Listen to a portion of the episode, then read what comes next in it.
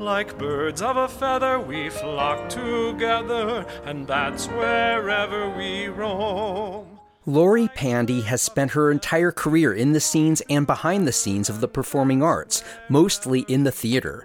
And for reasons that even now aren't entirely clear to me, Pande felt compelled to create a musical about the life of artist and naturalist John J. Audubon. Baby dear, now go to sleep, not to fear, now do not weep. Baby dear, baby dear, baby dear, my baby dear. I wanted a character, an American character, that could represent the arts. It is a story that gives you hope, because this is a man who dreamed of teaching the world about North American birds. I'm Matt Piken, and this is The Overlook, a daily podcast about the news, arts, issues, and trends of Asheville, North Carolina. My guest today is Lorrie Pande, who titled her new show about Audubon, The American Woodsman. It premieres June twenty-third and runs for eight performances at the Wortham Center for the Performing Arts. We'll talk about her path from Chicago to South Florida to Asheville, what led her to Audubon's work and story, and marshaling her financial and professional relationship resources. Resources to bring her vision to life.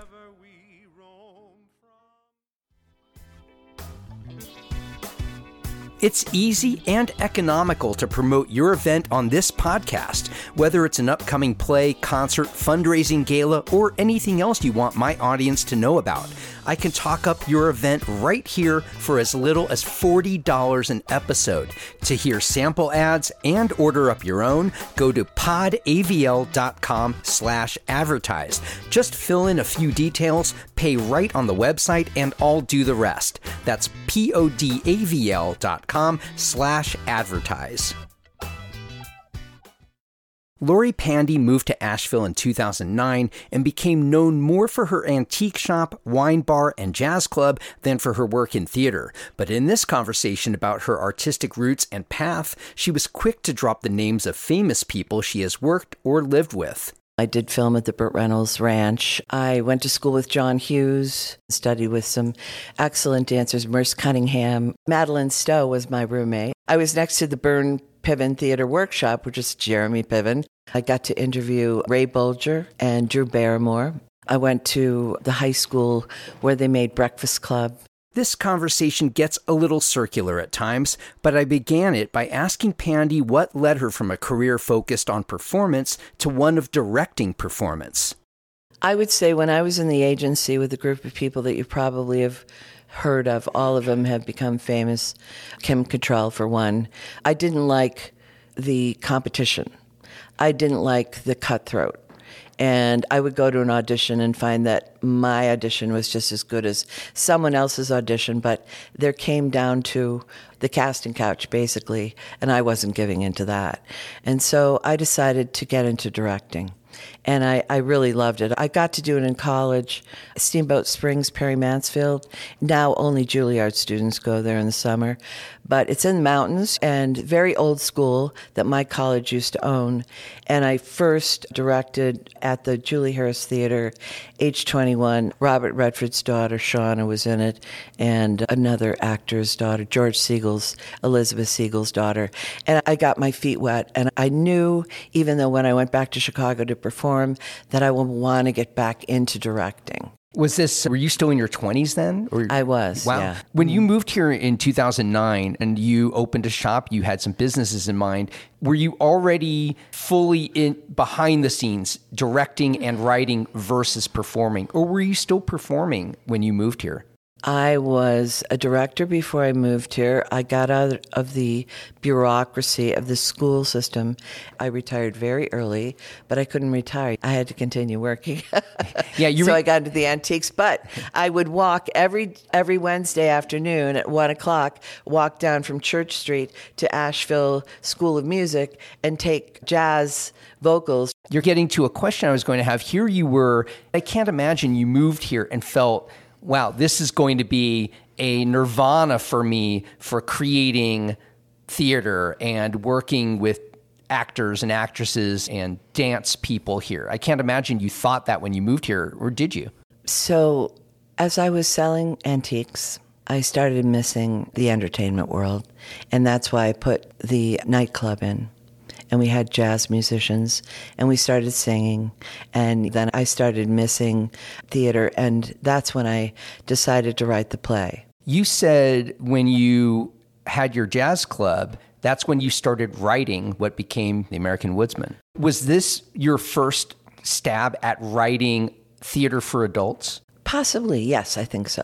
Okay. Writing a full-length Broadway musical is what this is. Flesh this out a little more for mm-hmm. me. What was the inspiration behind you writing a story about this at all, let alone putting it on stage?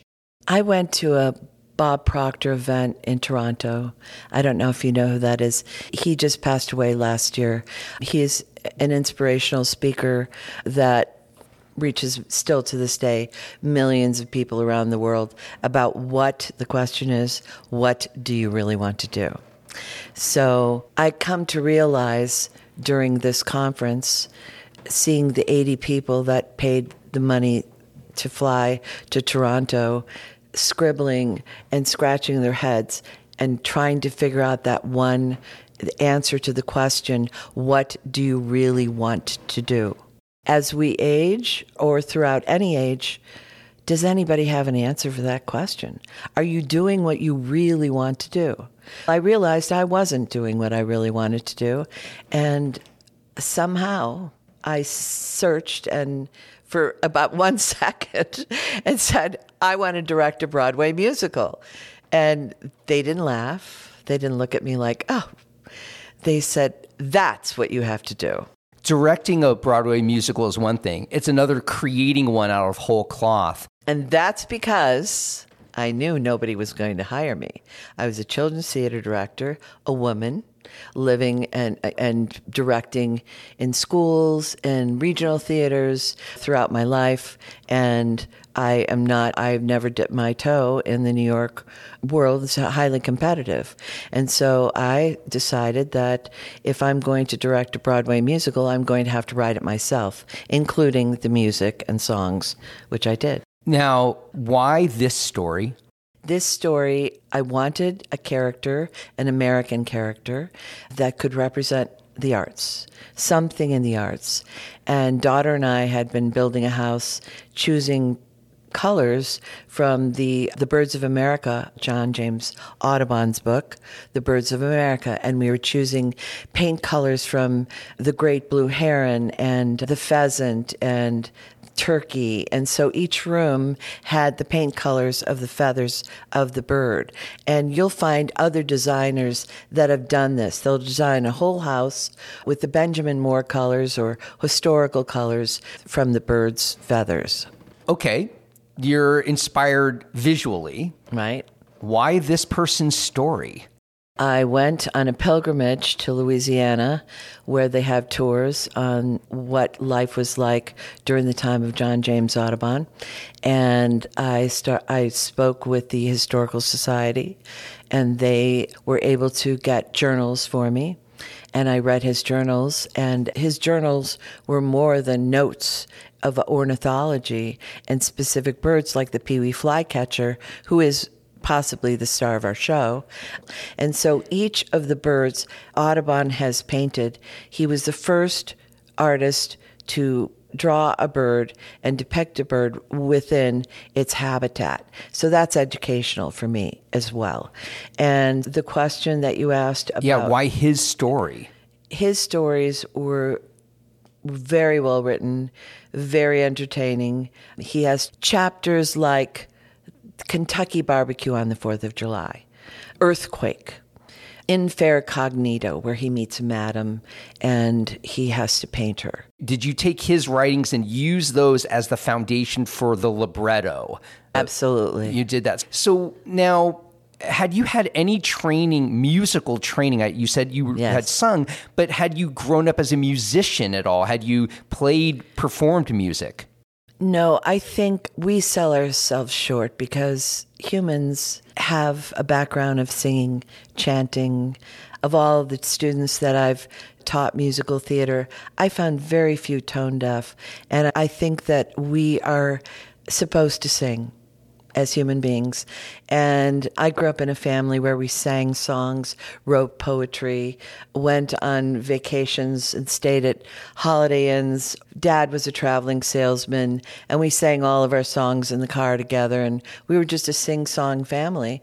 But so many families were. This is something that we're losing from the American family, but I grew up that way, and most of the people that I grew up with, they all sang songs. Yeah, but we weren't composing musical theater. How, and if you don't grow up knowing music in that right. way, how do you compose music yourself if you don't know, and for this show yeah. in particular, right. you didn't have that grounding in compositional education? I'm just curious, how did you begin forming song and structure? Probably after having directed thirty years of musical theater, I just understood it. Wherever you go, and there my heart goes, it's breaking for you, my forest. One day you come home to me, the wind will blow you here, just like a leaf upon a breeze. I'll know when you are near. And I am also Orff certified. I don't know if Carl Orff. Yes, but explain Carl Orff. I know the okay. name. I don't know who he was, though. So I, I attended music school of DePaul in Chicago in my thirties because I was fascinated with xylophones of every shape and size, and and teaching children Carl Orff is without melody, so the voice becomes the melody. So you're working with pentatonic xylophone bars of metallic, of rosewood, different shapes and sizes. And so you get to know the rhythm of music. You get to study the the design of music. In musical theater, you've got a couple verses and a chorus, and then a dance instrumental, and then maybe another verse and a chorus again. So those things I would say, okay, I need a song. I need a song for Earthquake. Earthquake, earthquake is, it's going to make you scream. It's going to make you shout. It's going to, it's going to be almost operatic. And you're going to pray to God that you're going to live through this earthquake because you, it's a life or death experience. And that brought me to gospel and a feeling of being in, in a Southern church. So it happened a minute here and a minute there and quickly on the backs of envelopes and checkbooks. And Asheville inspired me in the springtime. The Birds really did it for me. Stephen Purdy came down from New York. He is a Broadway guy. He's done a lot of Broadway arrangements. And he would take my little melodies and chords and turn them into arrangements. And he probably charted them for you as well, I imagine. We've had a scribe, Jeremy, and now Michael Yannetti from University of Western yeah, is my... I know Michael Yannetti. From, he's the music director. From Western Carolina. Yes. And we worked together in South Florida for about twenty, twenty-five years. So you started writing in twenty seventeen. Did, was this story wholly realized in your mind as you were writing, or did you write and then discover more story, write and discover more story, and then whittle away from there to keep what was an essence? Because you could probably go down a lot of different angles with this story. So I went to Kona with Bob Proctor and a group of people. It was called one percent. And one percent of the people that create a goal, a really incredible goal, only one percent of the people follow through on their goal, complete their goal.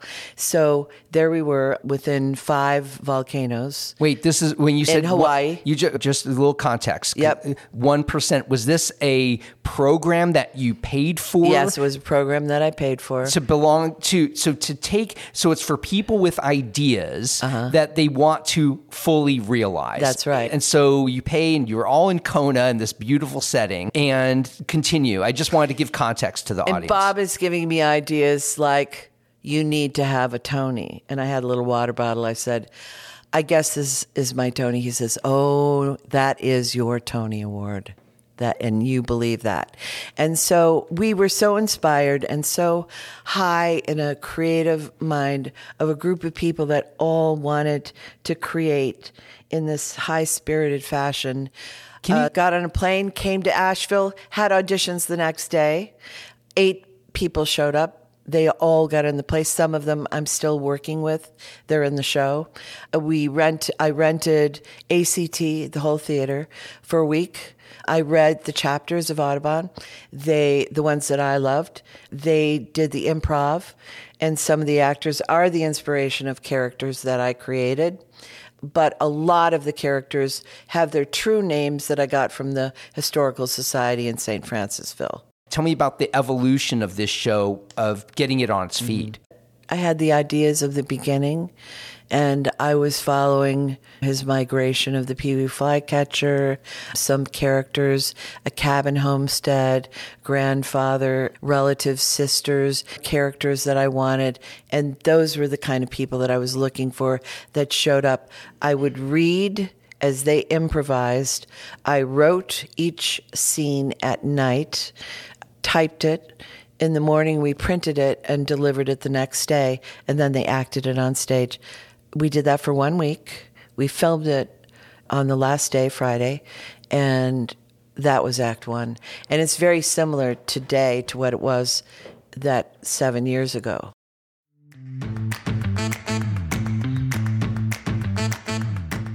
The Overlook is going live, and you can be part of our very first live podcasting event. I'll record conversations with Asheville Symphony Orchestra music director Darko Buteritz and the local old-time Americana duo The Resonant Rogues, along with a special guest to be named later. The Overlook Live happens Wednesday, September twenty-seventh at the Wortham Center for the Performing Arts. Tickets will go fast once they're on sale to the general public, but anyone joining my Patreon campaign through June gets in free. Go to patreon.com slash the Overlook podcast to support the show now and secure your ticket for the Overlook Live. What did you not know about this process that you could only learn by doing it? What were some of the challenges that you faced that would have been seen as pretty big obstacles if you knew about them in advance, but before you just confronted them? It was a small cast, and my daughter Alice played Lucy, John's wife, and she said, "Mom, why are you renting such a large stage when you could use a smaller amount of money and start in a little black box?" And I said, I wanted the whole space. The negative space in my mind was filled in with a forest, and there was a cabin. And I needed to see this bigger than life. I needed to see it on the stage already. And so we blocked just with chairs, but we used the whole space. And so you got to see it almost like it's already done. The writing process was interesting. One of my friends that I had worked with, an Emmy Award-winning Frank Eberling, did the actual formatting for me. I wrote from my mind, from my notes, and he would type. And so that's how we put the script together. And I'd look at a scene and I'd say, I need a song. I need another song for this. I need a song for that scene. So that so, did go along as you went. You mm-hmm. saw, oh, I need something right. here. I need right. something there. Right. Now, did you use the songs for character development? Mm. Did you use them for exposition? What did you want to accomplish in song that you weren't doing in the narrative? The song drives the story for the musical. I am an American woodsman. He's singing in the woods. Wouldn't everybody love to sing in the woods about being a woodsman? I am an American woodsman, my fortune for to seek. I am an American woodsman, as plain as day can be. Throughout the woods I wander, everywhere I roam. I am an American woodsman, I call the woods my home. In fact, it had to start with I am, because one of my writing friends from Northwestern University, I didn't tell you that part. I, I got my master's at Northwestern in between all of that. But one of the friends from the English department was comparing Moby Dick. And Moby Dick is, I am, call me Ishmael. And so I felt like the great I am is for each person to think about, who am I? And when I'm alone in the forest, I am. And this is a search for me. Also, who am I? Each song tells a story. There's a love song. John goes in and out the door. So the wind blows open, he leaves. The door blows open with the wind, he comes home. And she sings, "You come and go as the wind blows." It's probably one of the best songs, but I heard it in the chimes outside my bedroom window one morning, and I wrote it that way because I could hear the wind going back and forth. And it seemed to tell the story of how he kept leaving his family to go off to paint these birds. He was completely obsessed with telling the story of these birds and very worried about the habitat disappearing as the passenger pigeon did during his lifetime as early as the eighteen hundreds. Have you performed this in its entirety? No. We recorded it at Echo Mountain, so it is a complete two and a half hour radio show.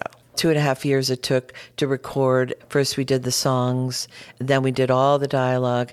But I did it in a radio fashion because I couldn't get on the stage during COVID, and I was not going to let the story die. I have not stopped for one day. How has the show evolved as you've begun rehearsals and staging it in a way that you might not have ever envisioned when you were preparing it for a radio recording?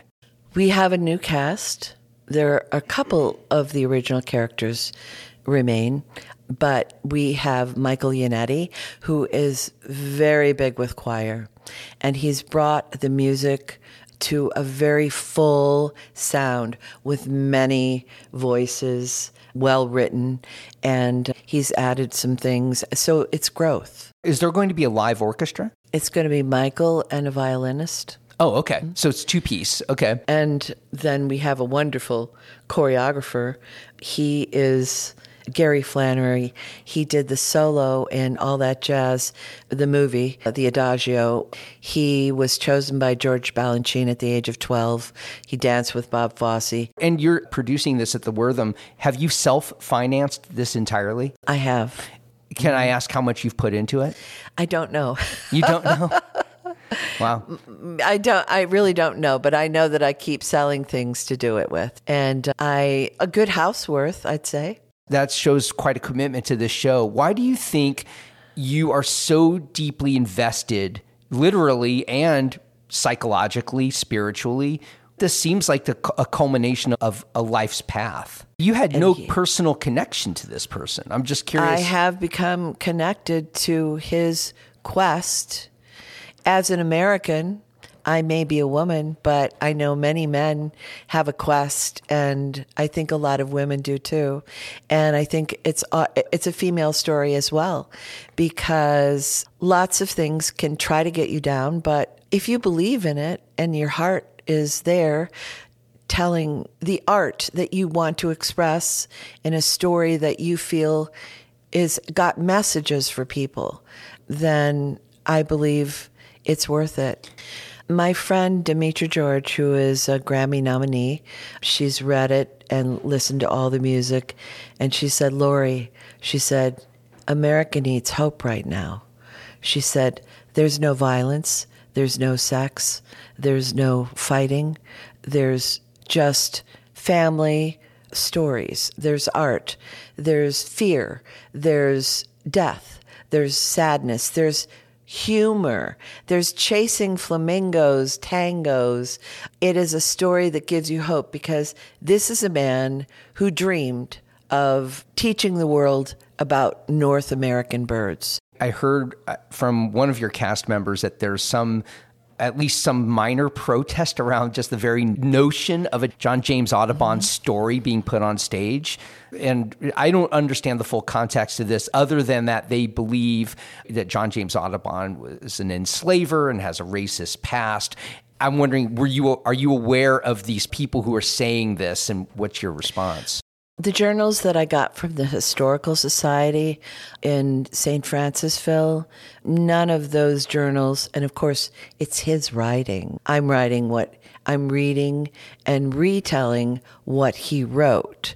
Nothing about what he wrote is going to be negative. His granddaughter took out, apparently, cleaned up whatever. I didn't know that. I'm reading and falling in love with everything that's happening. And yeah, there are some people that don't understand what it takes to tell the story because you're an artist, because art is a free space, because you want to express that part of an imperfect human being. And certainly he was imperfect. And during those times, we've got a history and we know what we're all busting through. I think we're doing a pretty darn good job of it. So I yeah. don't really let small things or people who haven't read the play or don't understand the focus of what we're trying to do. I don't understand it, but I do engage people in giving it a chance. Come see the play with an open mind. I was just curious if that concern at all gave you pause for, oh, should I include anything about this in my show? Or I was just curious if that at all affected or tilted your writing process to any degree. As far as I can tell, that those things didn't occur during the time period. I've got a chronological tale of him traveling southward and going to Scotland to do his acquaintance and making the book and coming back and visit with the president and have his book enter the Library of Congress. I didn't come across any of it. I'm not looking for it. I'm trying to give us a broad spectrum of are the deadly sins in there? Some of them are, yes. Temptation is there, and but there's some heartbreak and sadness. And then we show how a man and woman, John and Lucy, love each other so much, they're able to recover from losing two daughters and show how their love can move on and continue to work toward creating this twenty-five-year process of making the big book. And the making of the book is the narrative thread through this? That's right. Interesting. You're on the precipice of premiering this. Yes. It seems like you've got a lot of creative life left. What do you want to do for this show afterward? Is do you have a certain ambition for this show, or are you already writing another show? No, this show has another life. It has a life beyond Asheville, I believe. So I'm affiliated with the South Florida theaters. We've got the Flat Rock Theater. I want it to go equity, of course. Do you see a, a cinematic life for it? Do you see something on screen? Absolutely. I see Netflix. There's so much about this guy. So many stories. You just can't, you can't run out. On gossamer wings she'll fly. On gossamer wings, oh my. I want to thank my guest today, Lorrie Pande, creator of The American Woodsman, premiering June twenty-third at the Wortham Center for the Performing Arts. Today's conversation happened inside the B B Theater in downtown Asheville, which owners Susan and Giles Collard have been so gracious enough to open to me to record my interviews. The Overlook is a production of Podcast Asheville. New episodes are online by six a.m. every weekday, wherever you get your podcasts. Sign up for our weekly newsletter at pod a v l dot com. And please support the show by going to our Patreon page at patreon.com slash The Overlook Podcast. I'm Matt Piken, and I'll see you on the next episode of The Overlook.